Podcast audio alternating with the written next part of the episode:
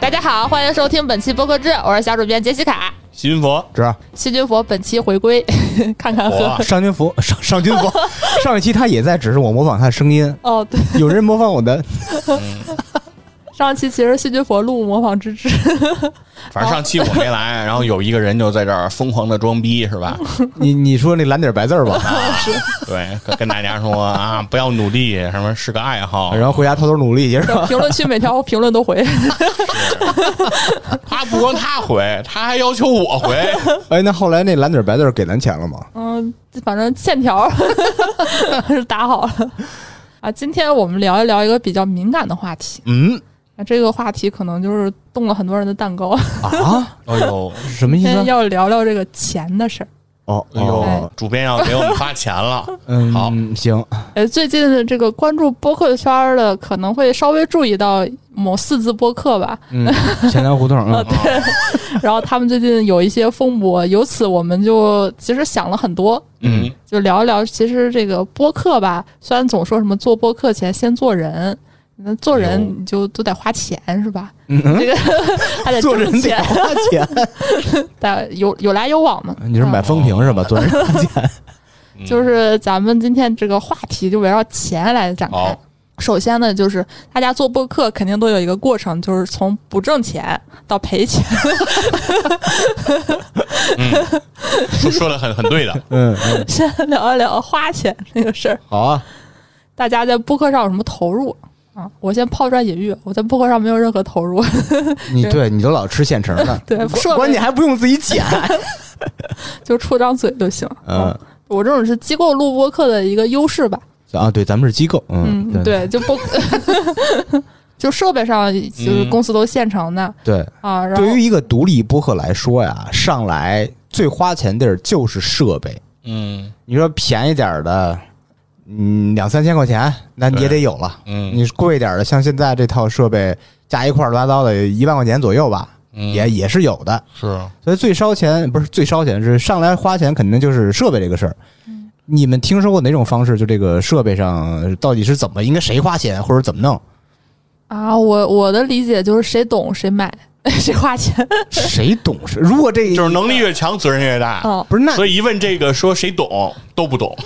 确实真的是很多人，很多人上来他不懂这个，呃，对他们来说这个设备就是专业，咱们也使惯了，觉得是很简单什么的，但对他们就是一新手来说，就是一个特别专业设备，他没有人懂，他怎么办？他也要录啊，基本上就是每一个播客都会有个发起人嘛。嗯，基本上我觉得，要么就是发起人一个人掏钱，要么就是发起人挑完了之后大家一起平分或者怎么样的，是吧？这种也就这两种情况吧。呃，目前我听到，徐哥，你有没有新的方案听说过的？我觉得差不多吧，反正就是，我觉得谁最在乎这事儿，肯定就是谁掏钱的可能性最高。那挺难的，相当于比如说这一播客六个人吧，嗯一个人花钱，那五个人约等于不是很在乎这事儿。我可以这么觉得，就是我是觉得，就是凡是你组建一个团队干一个事儿，总是有人对这件事儿更在意，然后有的人对这事儿持的态度是无所谓，然后有的人的态度呢是说我对这件事儿本身无所谓，但是你们这哥几个一块儿干这活儿，别把我落下。对吧？就相当于大家一个小团体、是吧？一块儿一块儿要干一个活干一个，说你们几个哥几个都聊得比较好的，玩的平时都一块一块喝酒一块玩的，说现在这中间有仨人要做一播客，说现在这事儿不带我，那好像那意思就是哎怎么着看不上我什么的了。他未必多喜欢，是就是你不带我玩，我觉得不高兴。哎是我就是想跟着掺和，反正就是你得算我一个，嗯嗯，那你这么说的话，一个是所谓的主理人全程揽这个钱，嗯第二就是大家摊，你觉得哪种方式比较合理啊？哎，其实我自己的角度来讲，我我如果是我来，我是那个主理人，我应该是自己掏啊，啊。那你不是冤大头吗？那比如说，比呃，现在我们这个团队是五个人，过一阵子变成三个人，最后就变成我一个人了。嗯，那这个设备要是比如说他们掏的钱，我不能给他说得劈了。团队都是 都是往下减，单调增，单不是单调降函数是吧？单调减函数永远不可能再涨上去了。我都听不懂你说什么。人人是越来越少，永远不可能变多了。嗯，那一开始大家觉得，哎，这事儿真有意思，哎，然后就是其他那节目做也就麻麻地，我们做肯定就挣钱，或者是我们做肯定有影响力。后来发现没有人听，也不挣钱，好像聊的话题也差不多。比如说一年、三年啊到了那坎儿，每个成员心态是有变化的。就可能人家就是也每次去，他都说哎带孩子啊，出去玩儿、谈恋爱，就渐渐你叫不出来了。嗯，那这个时候那个设备你不能再给人。设备他已经买了，你不能给他给他拆了吧？还人家。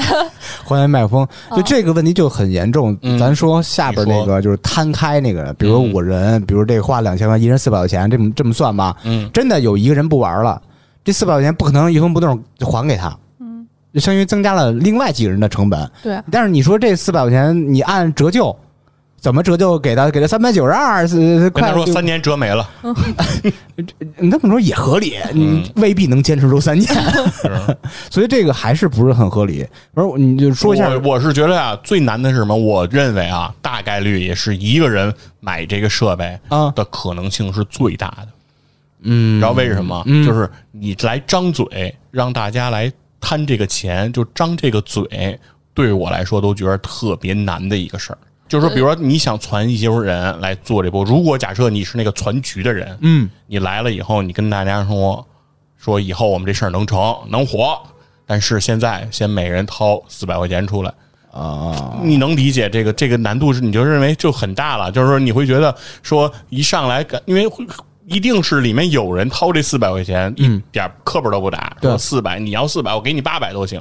但有的人就觉着，哎，怎么一上来就跟我要钱啊？而且他有一种什么心态啊？你不是拉着我玩儿这事儿吗？嗯感觉是你有点求我的感觉，还让我掏钱，一上来大门槛四百块钱，那我不高兴。是啊而是什么上来就交钱呀？对而且就是你喜欢干这事儿，可能我对这事儿也不太了解，嗯咱就是关系不错，想在一块儿掺和掺和，结果上来上来先让我掏四百块钱，那相当于从第一笔钱就这个支出上就可以刷掉一点人，嗯，可以这么说吧？对，嗯但是你不敢啊，因为比如说像杰西卡说的这个问题，就是团队往往都是从 人多做到人越来越少，嗯对吧？你要是起步就俩人儿，过两天就不就散了吗？是，之前啊，我说一下差点儿的这个关于第一笔钱怎么回事啊？当时是大明儿传着我跟苏梅，我们一共三个人做这个播客，就是刚徐云佛提到那问题，一上来先存钱，觉得不太合适，而且又会涉及到刚才我提到那个，最后这人不玩了，给人多少钱返多少钱，怎、怎么算？这是一麻烦事儿，所以当时毅然决然。在那种情况下，一九年三月份啊，我们三个人只有我不算太缺钱，嗯，我就花钱买的设备，嗯也是两三千块钱的事儿，哦哟，然后就大家一块儿弄。呃，现在这个设备也也不用了吧，闲置了。嗯，这现在闲鱼应该卖个三五百，其实应该 趁早给它卖出去。越越贬越没有、啊。对对对对，我相当于我先往里搭点钱，但是。以当时那种情况下，这是最合理的、最好的解决方案了。但是我认为是从谁愿意来花这个钱，就能看出一个事儿，嗯就是谁对这件事情的意愿更强。其实特别简单的商业逻辑，就是谁越愿意往里头花钱，肯定是谁对这件事情越认真。其实都愿意，只是那两位成员把这个机会让给我了哎呦，啊！无私。你看这会说话不会说话吧？冤大头的思维是这样的，是我现在脑子就觉得膨胀了，所以我们这个第一笔钱是抢着结账的感觉。就这么花的啊啊啊啊！所以大多数播客可能还是就是一个人掏钱吧，我觉得这种情况居多。嗯，除非你是学生，可能大家都彼此理解；已经工作的人确实挺难张这个嘴的，让别人掏这个钱有点儿啊。但是你看，从这个一开始出发的时候，就已经有了这样一个主次之分，啊是不是？就有一个主理人啊。啊，对，嗯。有一个对这个事儿最上心的。基本上那个愿意掏钱的人，他应该也是张罗这个事儿的人，嗯。也是剪节目的人，也是什么写大纲的人，好像是这样，是吧？嗯。啊，那之后那就开始渐渐的，呃，比如说这个节目渐走上正轨了，一开始三个人，后来五个人、嗯十几个人，渐渐的往后，这也也正常嘛，就是你你做的节目好，嗯呃，了解人越来越多，然后可能也有很多人觉得这个事儿又有意思，又有可能挣钱，那就越来越多了嘛。啊啊，差点 FM 不也扩张过吗？对呃啊，是吧？嗯是我 就是如果你这个事儿做起来就没做起来，另说，就是可能大家都不做了，你就留了一套设备，呃，卖咸鱼怎么样的，啊嗯嗯嗯，但是你做起来了之后呢，就将来可能涉及到越来越多的问题。还是先聊那个花钱的事儿，就是人多了之后，因为录节目，大家看起来就是找一个地儿录，但实际上大家录节目不是来这儿工作的，不是来这儿办公的，嗯，大家你怎么着得寒暄两句吧，得喝个咖啡奶茶吧，对对对，得去吃个饭吧，嗯。那，这个钱怎么弄啊？那就还是拿差点经验来说吧。嗯。之前没有播公社这个录制场地，我们就在大明儿他们家录。当时大明儿啊还单身，哦我们怎么去造都行。嗯。我主要因为我比较好喝酒，当然比也比较喜欢喝酒，我会定期不定期的买点烈酒，买点啤酒，给女孩粗梅买点饮料。嗯录制的时候再提前定制咖啡、奶茶什么的，就这么种嚯方式，或者说再拿点零食、拿点干果，就这种嘛。啊，不说别的，肾是真不错，嗯能喝这么多。每次嘛，每次都，你想，我们当时也是刚开始做嘛，要一点那种录制状态，嚯，喝个三斤二斤的那种。那时候一个题外话，那时候都到卫生间录去。录第一期，我跟大明人喝多了，喝多在地上爬着录，出梅真带劲的，不容易，真不容易。所以每次外边吃饭，我喝多点酒都愿意提一句：“出梅是真心的想做这件事儿。”两位老哥这样 还能坚持干了三年半。说回来啊，就是嗯买点吃的喝的是很正常，啊但是有一个接下来什么问题啊？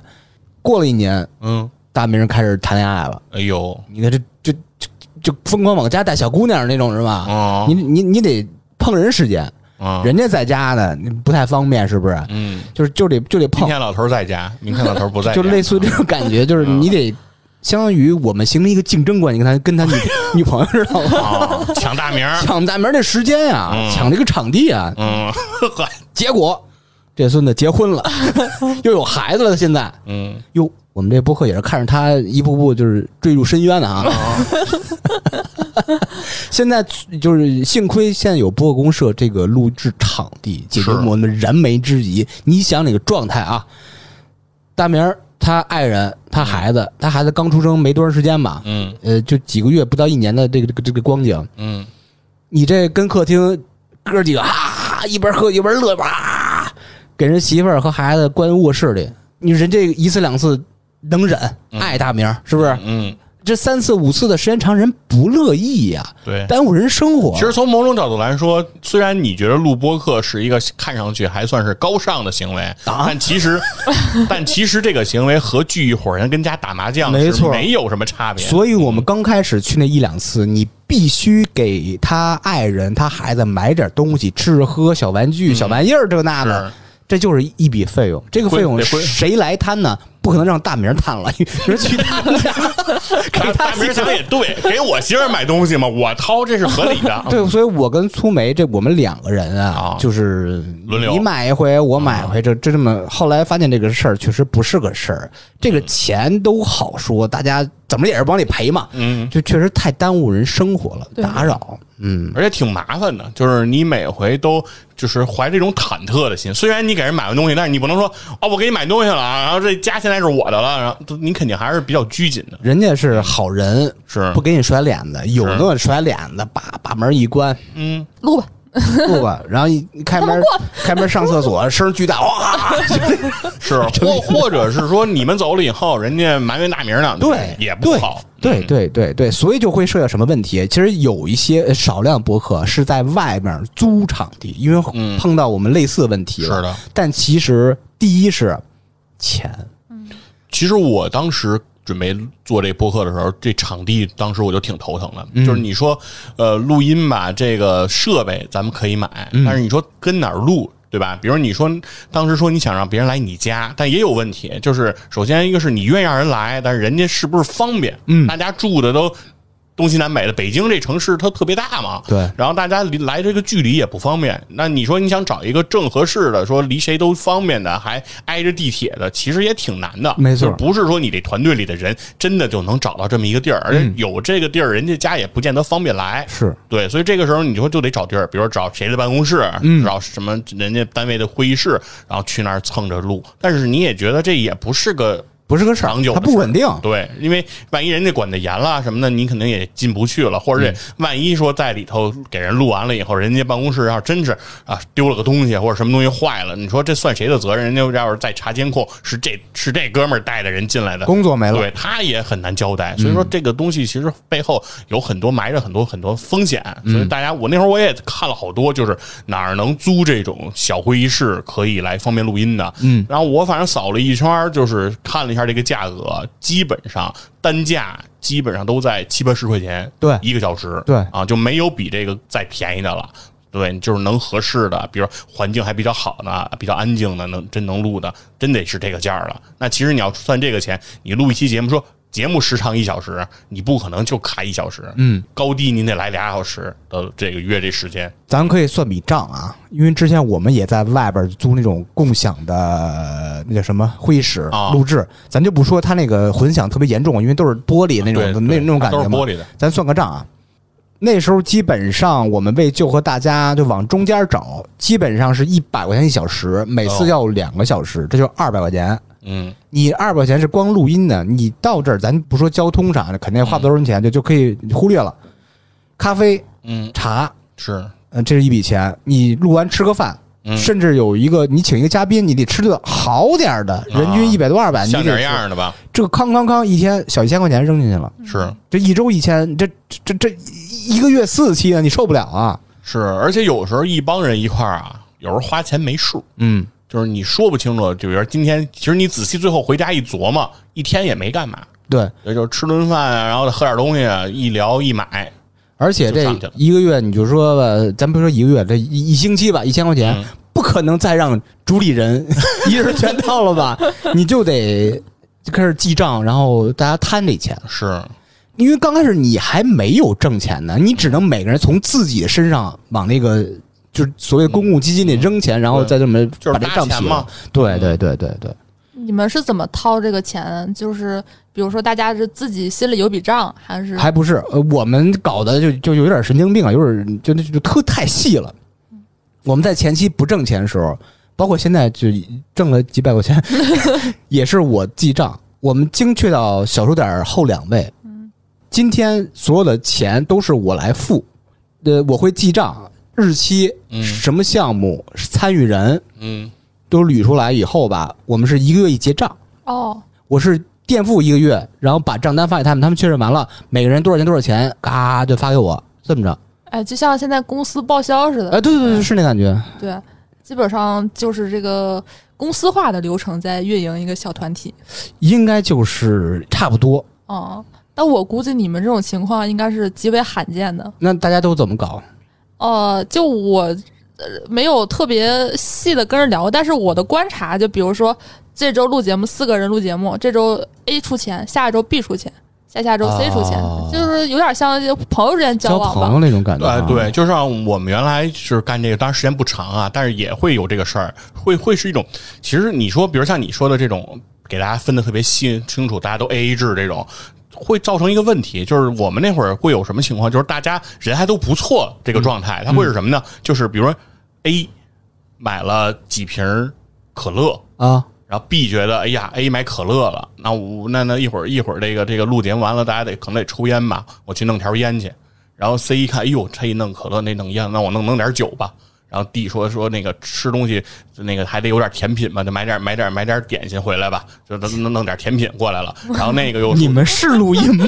哎，但但是会是这个情况，你知道吗？大家是一种有点这种攀比那种感觉，你你你知就道吗？不落人。对，就觉得比如他花钱了，不能光让人一人花，我也花点，我也花。但实际上好多时候录完音，其实这东西吃不完，嗯弄不完，然后大家又都又都觉得不想带，又觉得麻烦，是就造成很大浪费，有这就是问题对，那个时候就，当然你这个时候，比如你说说大家再把这钱啊算一算，谁花多少，谁花少，那就没法算了很麻烦，你知道吧？对对就大家就没法，你就没法算这个事儿。呃，对，那相当于说我们那个方式还是比较合理的，相对来说啊。对，还有一个点啊忘说了，就是我在每次记账的时候，比如一块儿吃饭，粗眉就是女孩儿吃饭，比如说我们人均应该一百吧，是给她打八折的，她只交八十，因为她饭量小。嗯呃，我跟大明每次再额外的加百分之二十，因为我们喝酒，因为酒也不便宜，八十、一百二、八十、一百二，就这么算的。嗯嗯，其他人一百。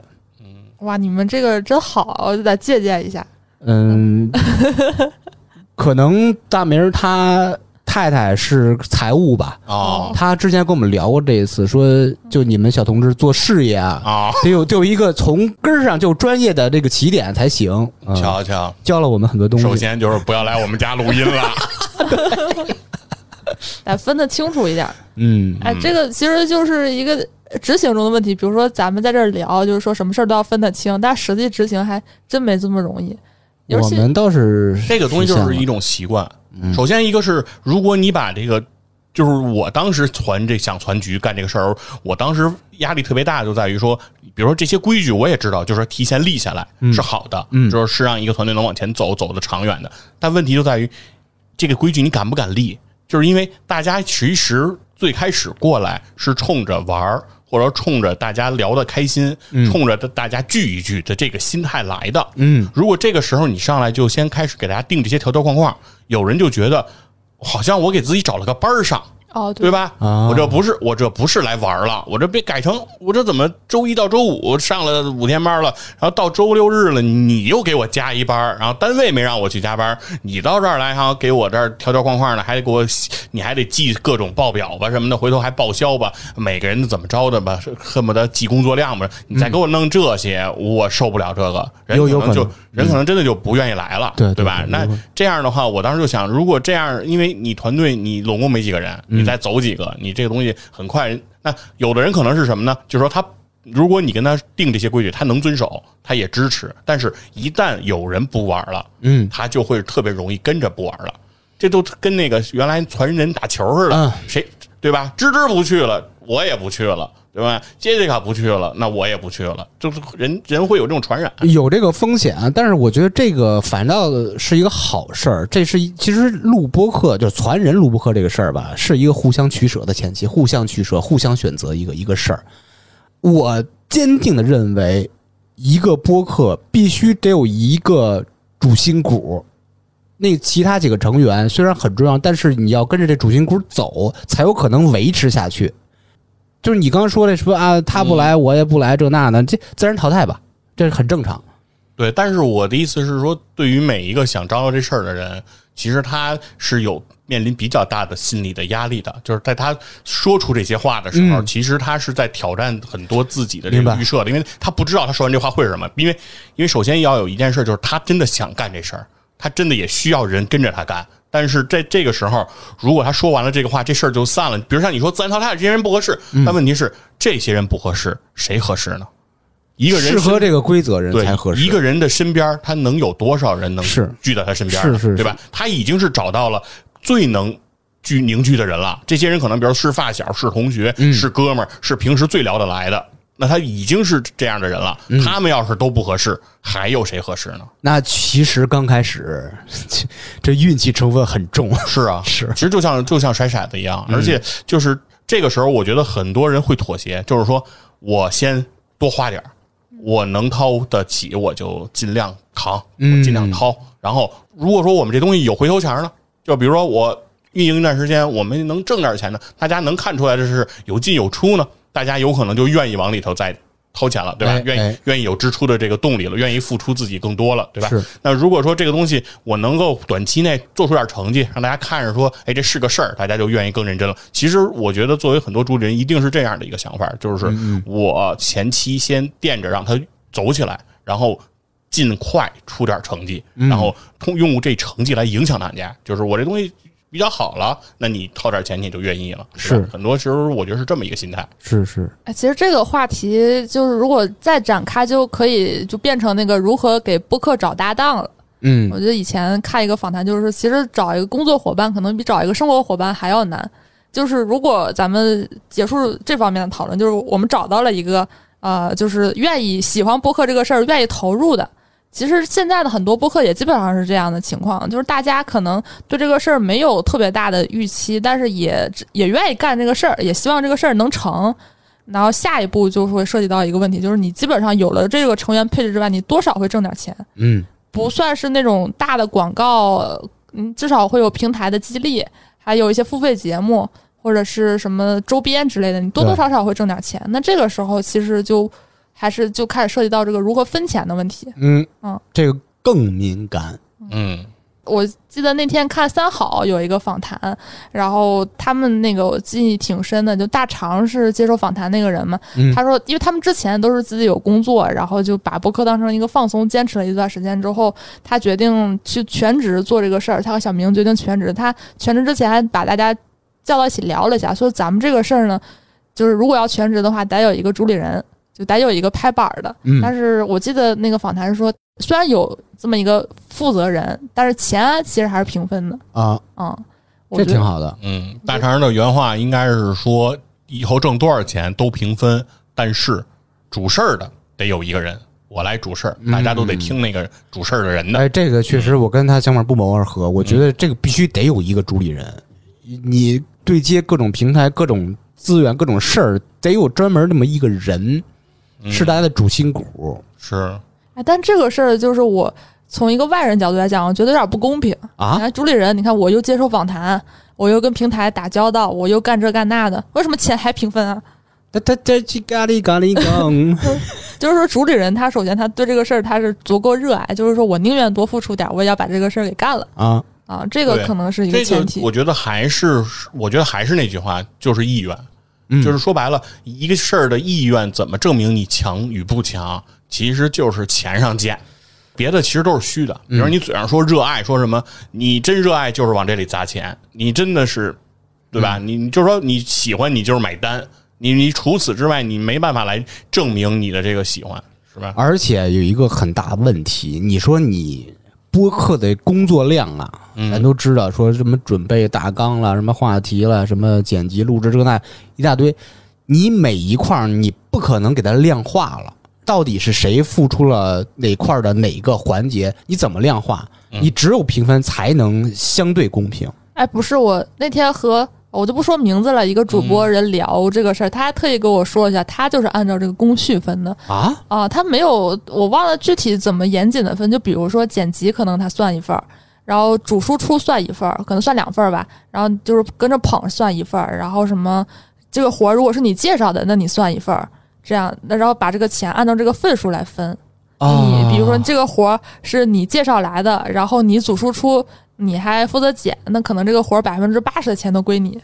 我那我觉得这不太合理。但是这个、对这里头其实有点小问题。嗯，知道你先说，你觉得我是怎么想的？不合理啊就是关于主输出和捧，嗯什么三分斗七分捧，就是 咱不 咱不说这个啊啊，但其实，在很多很多节目里，捧哏的那个人嗯是容易产生这个亮点和这个啊。highlight 的，哎是。给人印象特别深的。反倒是主输出的，就是大家都觉得接下茬那人好玩儿。对啊。哦、对，就主输出那个就刚刚刚刚说的，有可能这这个记忆点不是很深，因为它是需要梳理整个事件脉络的，哎它是在讲故事的。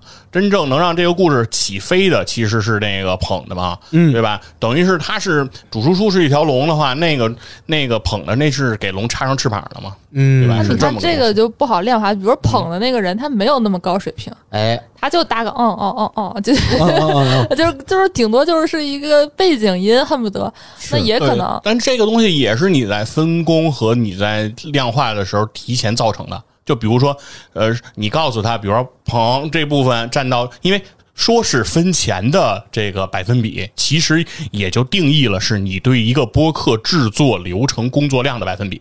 对吧？嗯这是一码事儿，就是说的是分怎么分钱，其实说的就是就如果这是一个免费节目，那就是说，呃，每一个投入的工作量在这个东西的贡献值，其实你就是这么理解这事儿？是是是。但在但在比如说这个主播，如果他认为现在呃捧哏的这事儿占比不是特别高，嗯，那他就是在他的内心深处就认为捧这事儿没那么重要，啊或者说捧的人你不需要做到那么高，没错，你来这儿只要帮我把这东西顺完了，你就算完成任务。哎。这就是他对他的期待。哎，你你看我捧怎么样？这一个 哎哦哎哎，有我这占两份儿吧？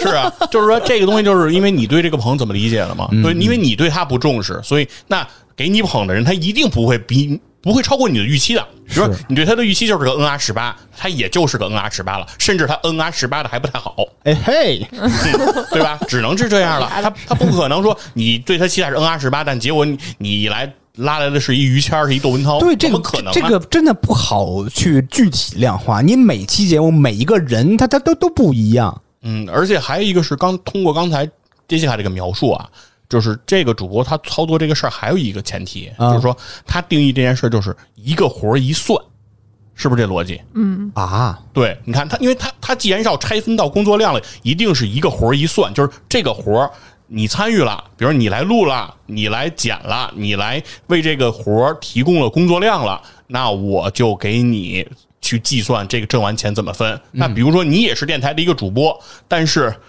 只是付费节目您就不来，啊，那您就分不着钱，对吧？啊他他个肯定是这么个操作模式。懂懂是懂啊，但是有一个什么问题呢？唉这到底这个一份儿两份儿这个你们认同不认同？到底是哪块儿是应该占两份儿或者一份儿？它它应该怎么分呢？这个就只能这个大家聊了，嗯每个节目情况太不一样了。啊，那你刚才说的一份两份是指的就是这个，就比如说剪辑占两份儿，占占百分比多少？对，啊捧哏是一份儿，它啊这个这怎么分呢？那我觉得那就是那等于那我觉得每个播客情况，我我大概啊，我认为应该就是这个主理人说是所谓这个拍板的人，那就是人家定的呗，啊，只要大家认认同就可以了，是吧？然后大家之所以认同呢，肯定也是等于是大家对这个播客制作过程中对这个工作量的，我认为是一个共识。啊比如大家统一就认认定，比如说剪辑占三成，占百分之三十，然后呃主输出占百分之三十，然后这个这个谁介绍来的这个活儿，这个商务这这一块儿占百分之三十，剩下百分之十是参与进来捧的人的，嗯嗯，对吧？那那可能是这是一个共识呗，大家能接受，那就这样，还还剩下吗？三三三一嘛，啊是吗？就这样了。嗯对，但是我的刚才的意思是说，他的这种模式，它是一一把一利索的。嗯就比如这活儿我挣了一千块钱，那咱俩就按照这个把一千块钱分了几份，你拿几百，我拿几百就完事儿，对吧？它一定是一把一利索。但是我觉得长期这么搞，它也不是个事儿。对，但是现在的问题就在于说，如果你是这么去分配这个钱，它会有一个问题，就是没参，因为你节目的主播有可能不见得每个人每一次的付费节目他都参与进来，嗯，或者说有的人有可能他录他没来，剪辑他也没参与，整个这个能露出的看得见的工作量他都没参与。但是呢，你接完这个活儿，你跟人聊过天儿，你们俩你们俩喝酒的时候，他跟你聊，然后他背后给你去查了好多资料，他发了发你，哦跟你聊了聊这事儿。但他说那天我有事儿，我来不了，我录不了啊。嗯你们录，那你说这个工作量你又怎么给人算呢？对吧？人家没参与，是明面上他没参与，但他实际上为这事儿挺上心。是是吧？那第二个是这个人他没参与这个付费的这个这个节目，是吧？没参与你挣钱的这个项目，但问题是你之所以会接到一个能挣钱的项目的原因何在呢？是不是因为你免费节目你不挣钱的那些事儿，哎呦，那确实太复杂了。？你嗯积你积累了一定量的这个受众，对吧？你有了一定量的听众，你有了你的播放量，你有了你的影响力，人家不是才来投的你吗？是是吧？人不是说冲着人不是冲着你的这个就这一期的事儿吧？你要这按按冲着一期的事儿，按理说就是您应该是第一期就接着活儿吧？你之所以能接活儿，是因为你前面的历史吧？那你前面人家的历史贡献，你怎么给人家算呢？对吧？那到底怎么搞这个？哎，这个事儿其实就特别像乐队，因为播客它还是历史短。像我观察乐队，基本上吧，就是如果是那种老乐队、老牌乐队，基本上就是平分。嗯啊，对，如果是那种人员流动比较大的，就有点像什么某乐手乘以某乐队，那个就是按次给钱，啊对，就是给你发工资那样的。但是那这个事儿就会导致，就是有的乐队他的歌就是有很强的那个就是乐队的感觉，就是它是一堆人的想法；有的那个它就是主唱的想法。嗯，那这个就会乐队也经常分分合合的嘛，就你就能找到这个认同你理念的人。呃就是因为乐队吧，一般都是主唱被推到前边儿最多嘛，嗯是而且就是这种这种形象上也是要推这个主唱，没想到也是平分。哦，对，至少那个、个反光镜，我记得之前他们聊过啊是。反光镜三个人都太歌人都太强了，所以他们评分我特别认同。嗯，这这这个我觉得肯。定不是，大部分乐队我觉得一定不是评分。我觉得也是，也有那种情况，比如说主唱他可能拿的多，但是比如说大家去哪儿住宿、去哪儿吃饭都是他掏钱，大家会默认。所以说，就是你这就是我说为什么我说他一定不是评分，就是因为大部分乐队的这个经纪人都是贝斯手，哎，就是因为贝斯在这个乐队这个，如果你是评分的话在感特别，差。亏了，你知道吗？分不着钱。你看这个就是有一相通之处，比如说大家一起玩乐队，大家都喜欢音乐。一起玩什么也无所谓了，这个钱怎么样？只要稍微一挣钱，就会分崩离析。其实播客也是这个问题，嗯，就有很多节目，我们私下聊过，其实很多乐队不是很多很多节目 不做了，就是这个分钱分不明白，而且我我觉得有有差别跟乐队，就是乐队有一个问题，就是甭管是多有名的或者多一般的乐队，它大概率就是他的演出基本上都是挣钱的项目，嗯，他基本上都是卖票演出的，基本上都是挣钱去演出的。但是大部分的播客是偶有挣钱的 嗯项目，然后大部分节目的这个付出它是免费的，是是不是这道理？你你琢磨对吧？这个和乐队不太一样，乐队是偶尔是一演。就是比如要说这乐队是义演的，都不是得打出来的吗？嗯就是我们这是比如说呃什么赈灾呀、我们这是什么什么抗疫啊，我们那义演嘛，就是说不要钱的这演出，那都是零星的，极少的。但是我们播客这边是零星的，挣钱的，是，呃，大部分是免费的。那问题是说，如果是咱们特别严格的和这个说你参与到收费的这个呃能挣钱的项目，那就能能挣这钱。你不参与就不给你这个钱。那大部分的时候，这个节目谁来维持呢？那比如有的人说，那只要是挣钱的活儿，你叫我去，我我我百分之百去。对但是如果平时免费的，我不来了。嗯，那你说这事儿怎么弄呢？而且还有一个点啊，我是突然想到了什么呀？为什么评分是相对公平来说？因为有收益，可能也有风险，相当于大家把风险也平分了。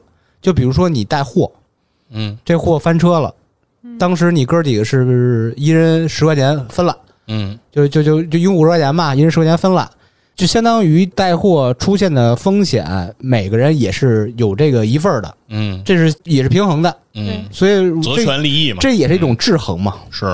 而且我感觉评分相对来，我也比较赞同，就是它比较能尊重人的主体性。就是我说很多播客他们那个分钱分不好就就不干了，其实他们不是因为说少给我几千块钱，他们是觉得就是。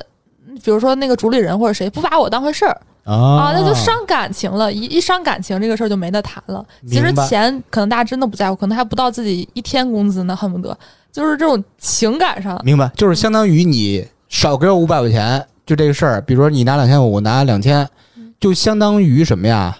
我在这个播客的存在感是比他弱的，对我没没有他重要嗯，啊，确实是，确实是，很伤人感情啊。嗯，像乐队，大家都觉得主唱这样，但但真的主唱是最重要的吗？就是你具体情况还真不一样啊。都重要。啊，对。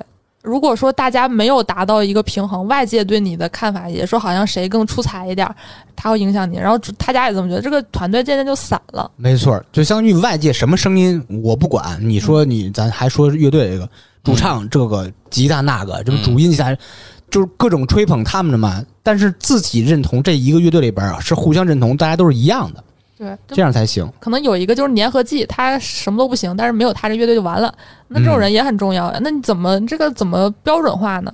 是没法标准化，嗯总体来讲的话，其实最合理的就是按人评分，但是就是又回到这个主理人这个概念，总有一个人是付出最多的。那那就没，办法。因为一旦评分，那它也意味着一种不公平嘛。是一定是会有人是特上心的，有人是跟着哄的，对吧？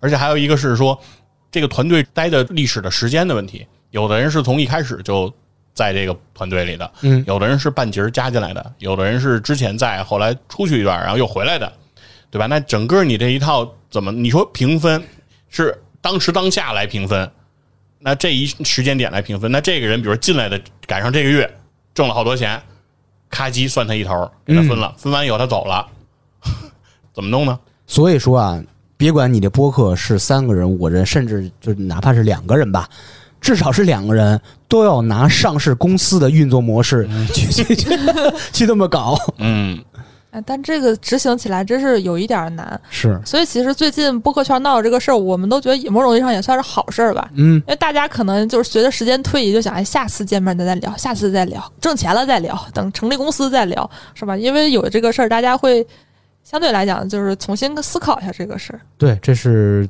对很多的播客主播来说是一个需要重新考量的事儿了。嗯但是我觉得作为比如说主理人也好，作为这个牵头的人也好，我觉得先要打破自己的心理上的那个桎梏，就是说把一些事儿要说出来，说明白。你要作为一个牵头人，你得把一些规矩先立出来，是要敢于把这个话说出来。因为很多人我觉得都是拘着，没错，不好意思说，没错然后你不好意思说，就没有人能替你说这个话，没错那大家只能比你更不好意思。就比如说，你说这规矩这个立出来，你说这事儿我抹不开面儿，那围着你来的这些兄弟。他们更抹不开，他们怎么可能给你来立规矩呢？所以他们更不会说这话。那大家久而久之，他就会在你们的日常中就会埋下好多好多隐患的这种雷。没错到比如到真的说有一天爆发了，大家会揪出来说那天那天那天一什么事儿，那天那天那天一什么事儿，全都是这历史上的这些事儿。其实很多这些事儿，如果在最开始大家把这话说明了，这些事儿其实都不会存在，是也就没事儿了。对，我们也没有给一个特别清晰的结论吧。一就是倡导大家多沟通，然后也希望大家在评论区分享一下自己是怎么和大家闹掰的，分 分钱的，不管是分怎么花这个钱，还是分怎怎么挣的这个钱。对，这很重要。呃希望大家给我们分享一下你们的经验。谢谢，拜拜下周。再见。拜拜。